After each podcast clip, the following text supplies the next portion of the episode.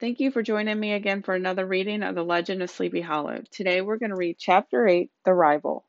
Before long, Ichabod had a plan to court and woo Katrina. Since he was her singing teacher, she already knew him, and like most of the girls, she found him to be quite interesting. You see, most of the young men who lived in Sleepy Hollow were farmers' sons.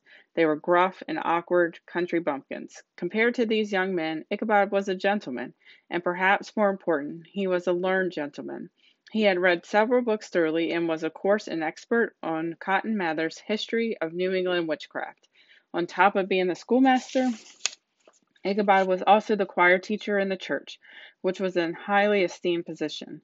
Often after church on Sundays, the young women of the congregation would gather around Ichabod. They would stroll together along the banks of the nearby mill pond, or for their amusement, Ichabod would read aloud the writing on the tombstones, some of them about the unfortunate men whose ghosts still haunted the region. Many of these girls were sweet and pretty, but after seeing the Van Tassel farm, Ichabod was interested only in Katrina, so he began to court her in earnest. Now the knights and princes of earlier times only had to battle giants and dragons and magic spells, but Ichabod had a really serious obstacle to overcome. Katrina was also being courted by the most popular Dutchman in Tarrytown, Brom van Brunt. Unlike Ichabod, Brom was handsome. He had broad shoulders and curly black hair. His sturdy frame and brute strength had earned him the name Brom Bones, which was what everyone called him. Brom Bones was an expert horseback rider.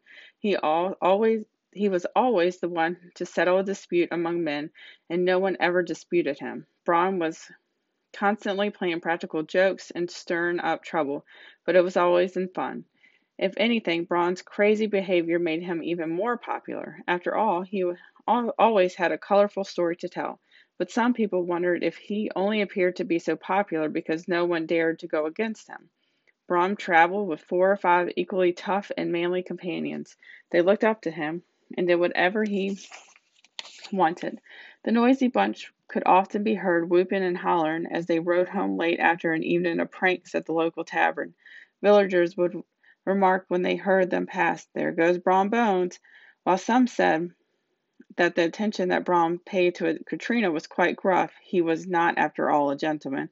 A rumor had it that she did not discourage him, and his horse, Daredevil, was often seen tied to the Van Tassel fence post in the evenings. Because of Brom, most of the men of Tarrytown gave up of hopes of winning Katrina. Surely Brom Bones would lead her to the altar. Ichabod, though, did not give up. He was not stupid enough to approach Katrina in front of Brom, of course, but under the gruse of being her singer, excuse me, being her singing teacher, he often visited her at her farmhouse. Luckily for Ichabod, Katrina's parents did not stand in the way.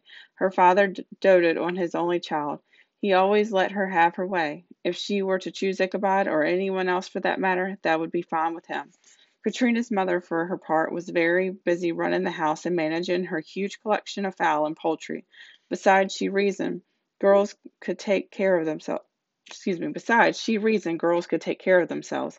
It was the chickens that needed looking after. So while Katrina's father sat on the front porch smoking his pipe, and her mother bustled around the house, Ichabod and Katrina had Katrina all to herself. Together they took long walks across the field, or they sat beside the spring under the giant elm tree. Soon after Ichabod began making his advances, Brom Bones stopped coming to the Van Tassels. Ichabod was delighted by this, but before long a kind of feud erupted between Ichabod and the popular Dutchman. Brom had fought Ichabod openly with his fist. Ichabod, of course, knew quite well that Brom would win such a fight, so he decided to fight the battle in other ways. Namely, he avoided Brom at all costs, and he wisely went near Katrina only when he knew Brom was nowhere nearby. This system worked quite well for Ichabod, but there was a catch. Ichabod became the brunt of Brom's practical jokes and mischievous doings. There was the time when Brom and his men broke into the schoolhouse and turned everything topsy turvy. The place was such a mess that Ichabod thought witches were holding their meetings in his own schoolhouse. Worse, Brom made Ichabod look like a fool in front of Katrina. He trained a stray dog to whine and howl whenever Ichabod tried to teach Katrina a new song. The dog was so loud that neither Katrina nor Ichabod could hear anything else. And then there was the night that Brom and his gang followed Ichabod home after he'd been visiting Katrina. Ichabod was strolling happily through the woods, barely noticing that night was upon him, when the sound of a galloping hoofs suddenly surrounded him. Terrified, Ichabod began to run, but soon stopped in his tracks. A tower in black stead was standing in his path. A moment later, a large orange pumpkin sailed through the air, smashing into the ground just a few inches from Ichabod's feet. Ichabod stood rooted to his path, frozen with fear. It was not until he heard Brom rumbling and laughter that he had the courage to continue to walk his way home. Even so, he looked over his shoulder more than once before he got to the farmhouse where he was staying. Some of Brom's pranks were terrifying. If Ichabod hadn't been dead set on marrying Katrina, he might have given up out of fear, but he was determined, and he seemed to be winning the lady over.